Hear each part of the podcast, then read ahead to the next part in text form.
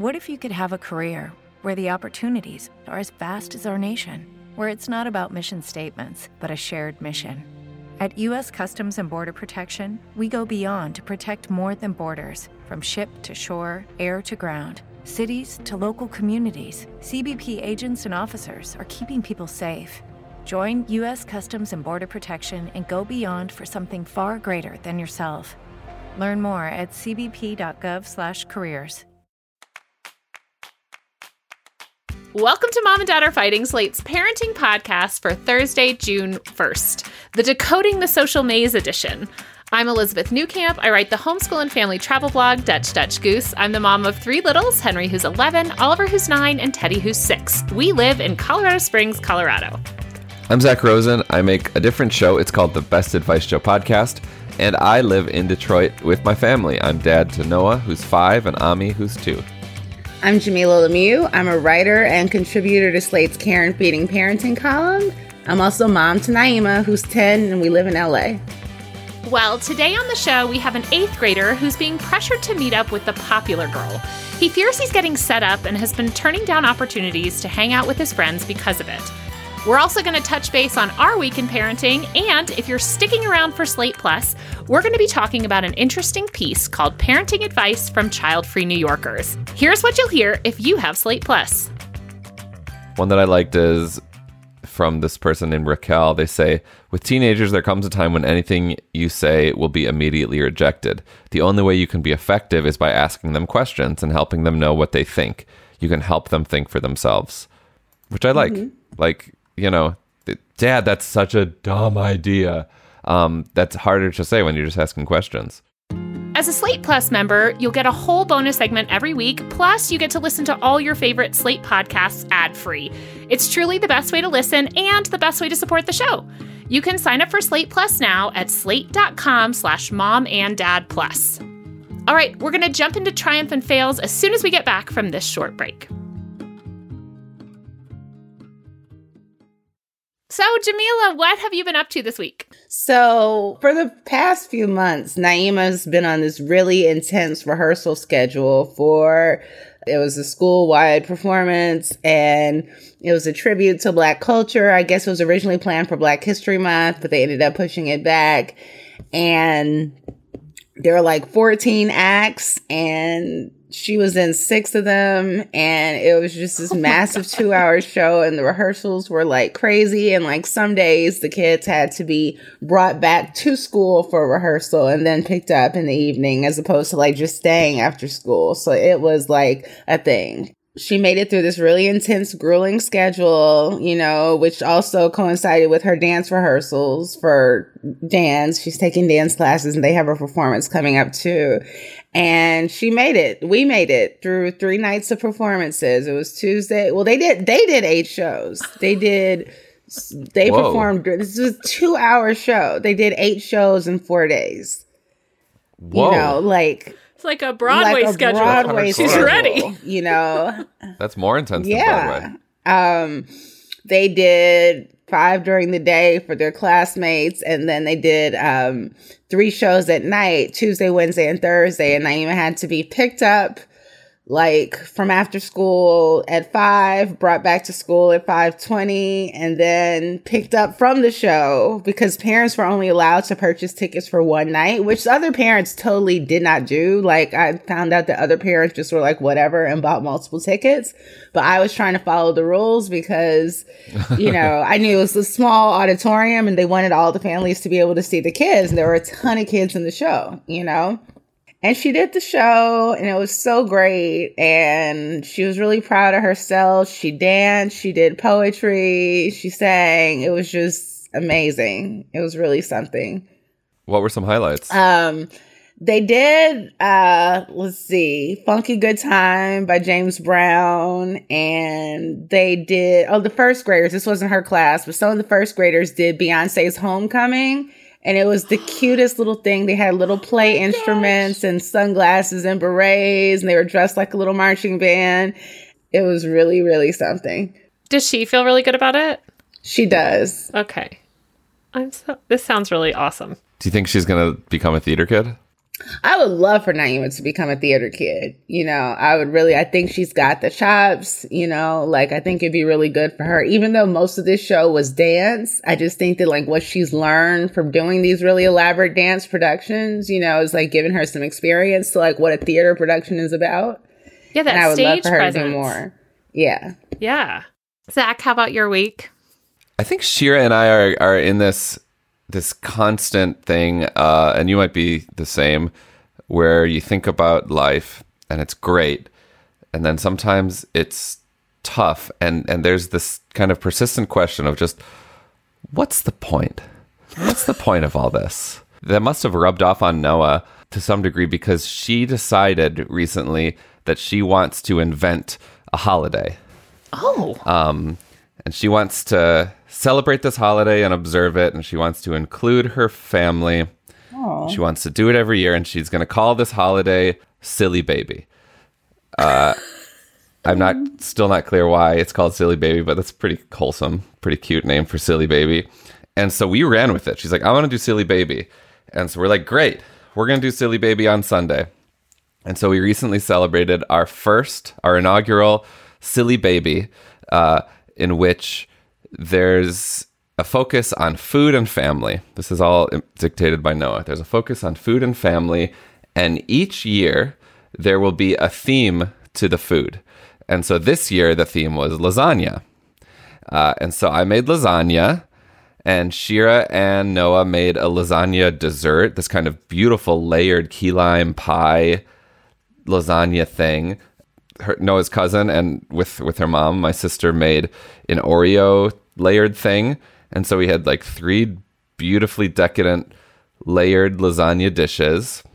Grandparents came over, cousins came over, and we celebrated Silly Baby. And I gotta say, I mean, what's not to like about anything that I just mentioned? It was fantastic, and now we have like this new this new family tradition, Silly Baby. And Noah's hoping that it will like catch on and that, you know, other Yeah. other folks start to celebrate Silly Baby, which we encourage you to do. Um, there's really no rules other than do something fun, involve people that you love, and make some good food. So happy Silly Baby to both of you. Did you go ahead and mark it on the calendar for next year, like in your Google Calendar? Oh, you better believe it. Yeah. Yeah.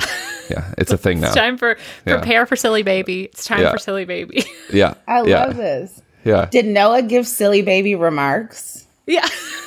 she sang she oh my god she m just she improvised this like beautiful ballad it was incredible About uh, silly baby or just, just, yeah I think it was kind of stream of consciousness Yeah. but it was about like her family and um cartwheels and yeah it was it was Oh very good it was very sweet yeah, I love everything about this. it, it was it was incredible and and made life feel very meaningful All I think everyone. silly baby has potential. I agree. yeah Jamilah, you and I have to celebrate it, and then We look, all you lasagna yeah, I'm in. I was in at the lasagna theme.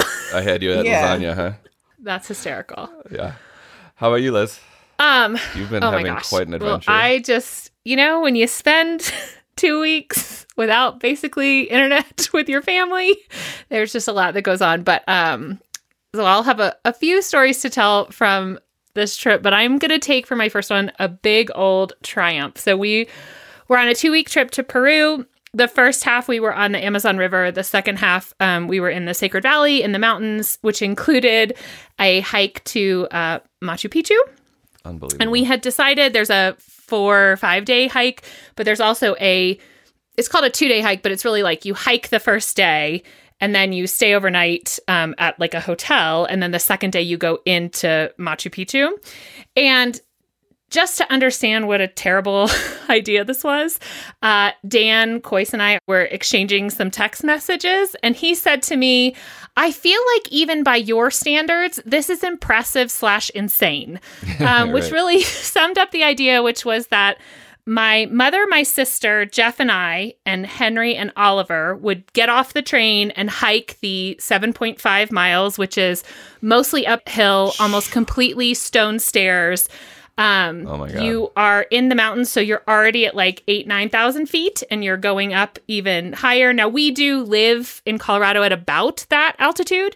Uh, but we had been on the river at basically sea level for a week, so had lost a lot of our um, altitude adjustment. We did stay in town to get all of that, but it was still quite the challenge.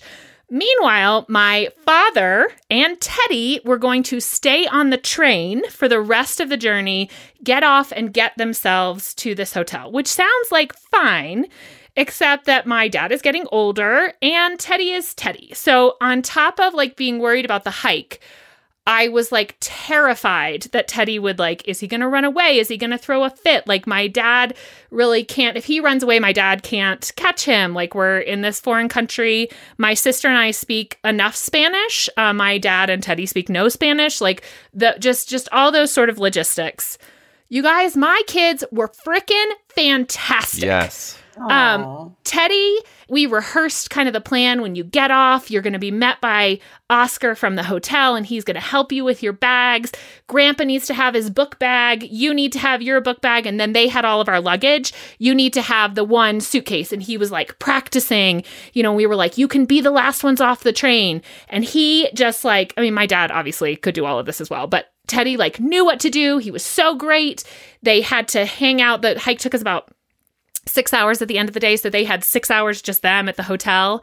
Um, with and we could only bring like tiny bags. So he had, you know, like a magnetic chessboard and a workbook and mm. was like great. He they ordered lunch. They just did all the things. My dad was like, he was awesome. He listened to me, so that was great. And of course, I had no way of knowing because we had no internet connection that they had made it and were fine. I just had to trust. Meanwhile, my two kids on the hike they did not complain once. We hiked six hours uphill, not a single complaint. Henry and Oliver were way up front. They were happy to wait when we needed to wait for the rest of our group because we there are these like checkpoints and the porters were carrying our extra water and lunch and stuff. So we had to like wait and refill bottles they were engaged they were we we hiked through all these inca ruins and i was just thinking like the goal is just to have them do this and if if you know, they don't learn anything. That's okay. They're learning just by being there. Every viewpoint, they were like, this is amazing, and like looking at stuff. And just the two of them walked up front, talking and singing with each other. It was now listen, the next day was a total disaster. They were, they had used up every every ounce of good behavior, but the day was it it was just so so fantastic. So I it's just nice to know that despite all like chaos and these crazy plans that sometimes the things like really pan out. We got beautiful pictures. They, as they came through the gate, were all like, oh, you know, normally kids are just like, whatever, what's the next thing? They were right. like, this is amazing. Is that Machu Picchu? Like, mm, it was, it cool. was so great. Um, so yeah, Good go do you. hard things with your kids. It's okay. Yes. It's going to be okay. yes. That's awesome. well, on that note, we're going to take another quick break and then we'll see you back here for our listener question. All right, we're back and ready to hear today's listener question. Dear mom and dad, I'm looking for advice for my eighth grade son. He went to the smallest elementary school in our district and has been at the middle school for two years. He has a wide net of acquaintances, but not many close friends. I noticed he's been turning down invitations and pre- prefers to stay home a lot. My husband spoke to him last night and he confided that the popular girl has her eye on him and her friends are constantly contacting him and trying to force him to meet up with her. He wants nothing to do with girls, so when his friends want to go bike riding or to the local mall, etc., he's fearing a setup. I think he's afraid if he turns this girl down, he'll be labeled as gay or face some other harassment from the girl squad. We're not a homophobic family, but lots of kids his age still use it as a slur. Unfortunately, I do not know any of the parents or the girls in question. Thanks, navigating the social maze. What do you guys think? Hmm, this is tricky. You know, I may be controversial, I would I don't want to say I would encourage him to meet up with this girl, but I would really talk to him about what his aversion to girls is because whether he's queer or not or just not interested in girls yet, he should have a healthy relationship to girls as people. Mm. You know, mm-hmm. like you don't want your son to only think of girls as future romantic prospects, you know, or future romantic prospects for someone else they're human beings. And so, regardless of what his orientation is or how long it takes for him to start having those urges where he wants to be romantic, you know, at this age, he should start having healthy friendships with girls. So I would talk to him about his aversion and ask him honestly what he is afraid of, you know, beyond just it being a setup, but like, what's the worst case scenario? Are you afraid to turn this girl down? Do you think people will make fun of you? Do a little cost benefit analysis on having a, a female friend, you know, and one who seems to know a lot of people. Um, I would also discourage him from missing out on activities with his friends that he would have done out of fear of a setup. You know, I mean, it is possible that this girl will pop up somewhere on you, and that's not the worst thing that could happen. You know, if somebody makes advances towards you or approaches you romantically, you have the autonomy to say, Hey, I think you're great. I'm just not really interested. In, you know, my parents don't let me date yet. You can always use that as a cop out. you know, um, or you could say i'm not ready for this you know but i think it is for a 13 year old boy probably easier to use the parents as a cop out and say you know my parents don't let me date i just don't want to cause any trouble when i would have some serious conversations with him about the importance of friendship between boys and girls you know and and how special they can be and how, you know, life changing they can be and long lasting and, you know, how girls are so much more than just people you may want to date one day. Yeah, totally. And also having a conversation about this notion that that gay is still being used as a slur and talk about that and talk talk about like if you don't if you're not interested in this girl, that's fine. Um like let's think of like what we can say to her. Like if she is like, do you want to be my boyfriend? Um, like that, that is an awkward thing to navigate for an eighth grader. And so maybe you could do some, some role playing even like, Hey, um, actually I'm, I would just love to be friends. Like there's nothing like you were saying, Jamilah, there, there's absolutely nothing wrong with that. It's a conversation that needs to be had. You with it, your kid, but also your son with with this girl because you can't put your life on pause in eighth grade.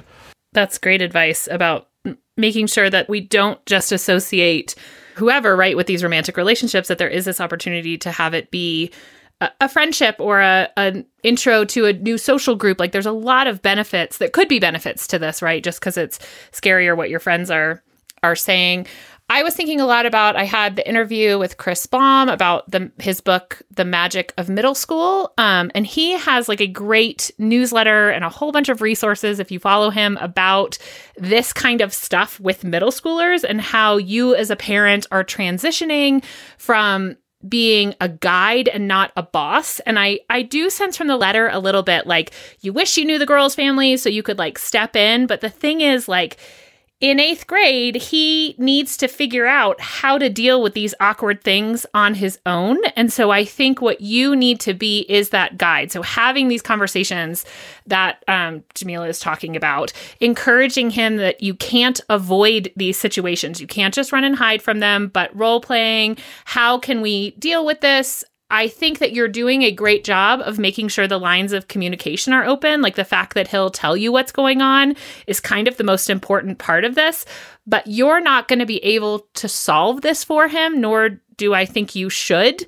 Um, there's just a lot of learning opportunities for him and his friends at this age by figuring this out. I do think, like, if you're worried about the social stuff, can you encourage him at all to use your house as a safe space, right? So, like, can the friends come there to build up those relationships so that maybe he feels more confident in going out um, where he might encounter this girl, right? Because maybe he feels like, I don't even really have anyone in my corner if I go out to like turn her down or to or whatever that's going to look like. So is there a way for you to encourage some of that social growth here in your own home in a place where he feels safe. But I I really just encourage you to to think about how to guide him and be there for him as he makes these these decisions and choices and listen to him and affirm how he's feeling because all of these are really valid feelings. I, I mean, I feel like as adults, we've all had situations we don't want to go to because we might see someone and have these awkward conversations. And so, learning in eighth grade how I can pump myself up to just do it, face it, and have it be over is a wonderful gift you can give him versus like if you somehow try to solve this problem for him, You have taken away his opportunity at this age that that Chris really talks about being the age where what they're supposed to be doing is figuring out the social stuff. Like that is what middle school is for. That is why it's awkward. Um, and and so encouraging him to do that now and face the awkwardness and survive it and know that it's it's going to be okay and that you're going to be there for him no matter what. Well said. Well, navigating the social maze, we appreciate your question. Please keep us posted. If any of our listeners have faced similar challenges, have kids going through this, we would, of course, love to hear from you. You can drop us a line at momanddad at slate.com or leave a voicemail at 646 357 9318. Please subscribe to our show, leave a rating and review, and tell your friends. It helps us grow our little community. This episode of Mom and Are Fighting is produced by Rosemary Belson and Maura Currie. Alicia Montgomery is VP of Slate Audio. For Zak Rosen and Jamilah Lemieux, I'm Elizabeth Newcamp. Thanks for listening.